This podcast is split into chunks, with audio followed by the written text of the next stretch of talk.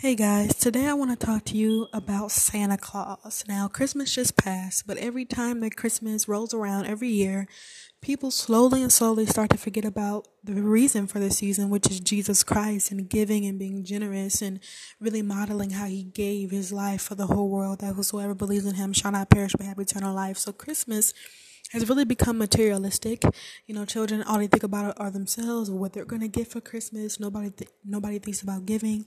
Nobody thinks about the Savior Jesus Christ and how he gave his life for us. And really, Santa Claus has become the mention that everybody really just reminds themselves of, what is Santa Claus going to get me this year? Santa Claus. And it's really affecting the children of this generation because, you know, the Bible says the kingdom of God is for the little children. So when children are not educated on Jesus Christ, it affects them. And when children and all they think about are gifts and what they're going to get for Christmas and Santa Claus, it's basically as if the devil has twisted, you know, the minds of those who really just focus on, you know, Santa Claus on Christmas or the Easter Bunny on Easter. Easter is also one of those holidays that are supposed to commemorate Jesus Christ and how he rose from the dead for our sins, basically.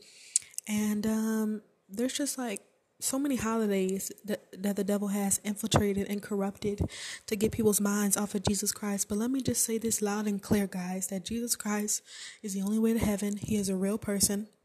Unlike Santa Claus, unlike the Easter Bunny, they're make-believe.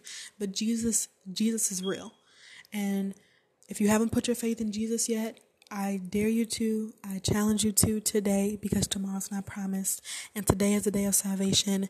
So put your faith in Jesus Christ. He died on the cross for you. He shed his blood for your sins. So therefore, you're already forgiven, and your name is written in the Lamb Book of Life, and all you have to do is believe on him to be saved.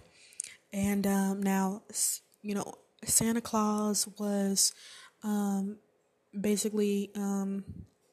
inspired by this guy named Saint Nicholas, but there's no human on earth, there's nobody who's ever lived like Gandhi or Nelson Mandela or even the false god of Buddha. There's nobody who is living or who has lived, you know, that is the way to heaven, that is a sacrifice for the world.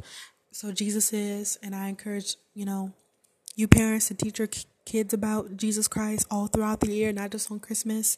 And, you know, that's basically my speech for today.